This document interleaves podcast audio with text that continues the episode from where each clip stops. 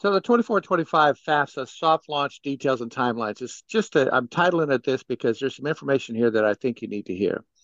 Uh, this announcement seeks to expand upon previously shared information about the timeline of the 24-25 FAFSA.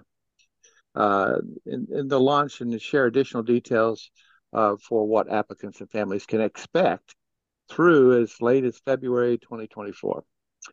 The new FAFSA form will significantly improve, streamline, and redesign how students and their families use the form. More students will be able to access federal aid. I mean, this is including an estimated 610,000 more students getting the Pell Grant. Awesome. As previously announced in the November 15th, 2023 uh, electronic announcement, students and families will be able to complete and submit the 24-25 FAFSA form online by the starting December 31st of this year. We'll be treating the period leading up to and following December 31st as a quote soft launch period unquote, which will allow us to monitor and respond uh, in real time to any potential issues uh, impacting the applicant's experience. All right, so during this soft launch period, the Department of Education will monitor site performance, conduct planned pauses for maintenance, and make updates to improve the user experience for students and families. Also, students and families will have ample time to complete the 2425 FAFSA and do not need to rush to fill out the form immediately one minute past midnight on December 31st. Uh, that's when its soft launch opens as the Department of Education will not transmit results to schools until later in January maybe as late as the middle of February. So you don't have to get in there into panic mode to get it done as soon as possible. Chuck, come on in here and tell me a few things that you'd like to share with this uh, little 911 experience we're putting in here there's four major things that uh, students and parents and spouses, uh, the student spouses or the parent spouses and such, there are four major things here that uh, they need to be aware of. Uh, one of them is including those without social security numbers in that list I just went over. Will be able to create a studentaid.gov account to assess and complete the online FAFSA form.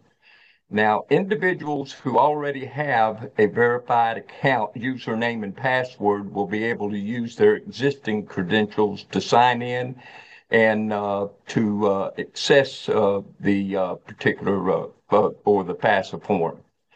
Another thing you need to be aware of is that the schools the students select will receive the FAFSA eligibility information starting in late January.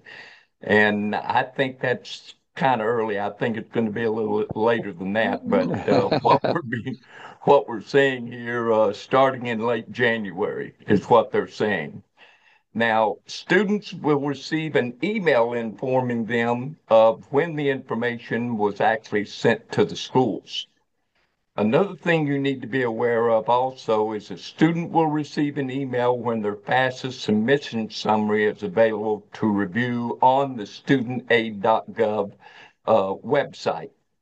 And the last thing uh, that we have also found is students should begin to receive aid information from schools they've been accepted to several weeks after the school receives their FAFSA information. So if they receive their FAFSA information in February, uh, don't expect anything coming directly from the school on any type of aid offer or whatever uh, until um, sometime in March, maybe by the end of March or whatever. So uh, as far as I'm concerned, this is totally and completely a mess. Just leave it up to the government and they can mess anything up.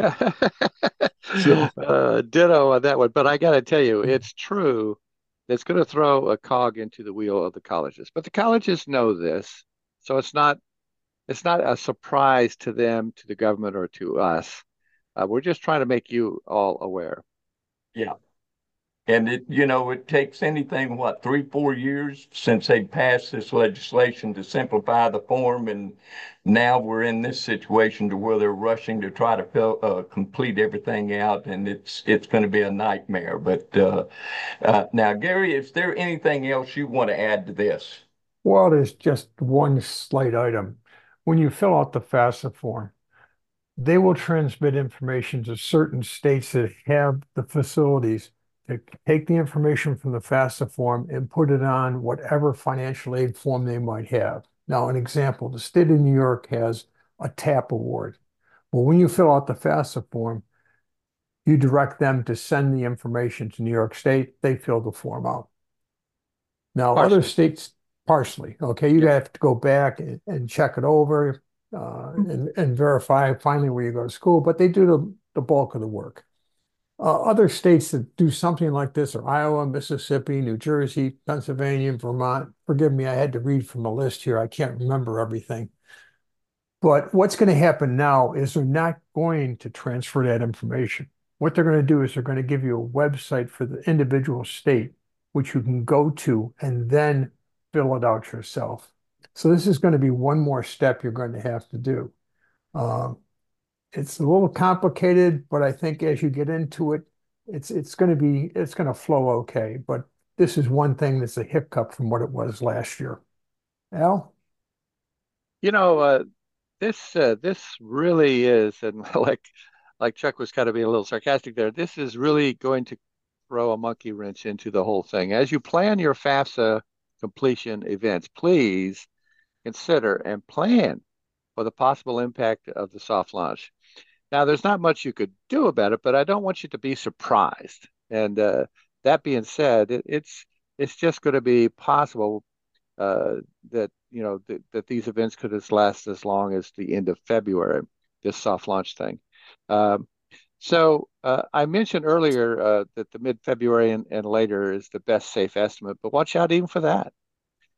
So though the Department of Education is updating the message to students and families about what they can anticipate during the soft launch, uh, uh, then and state agencies, uh, you may need to amplify these uh, key messages that they're going to give you by going uh, to the Department of Education's uh, studentaid.gov.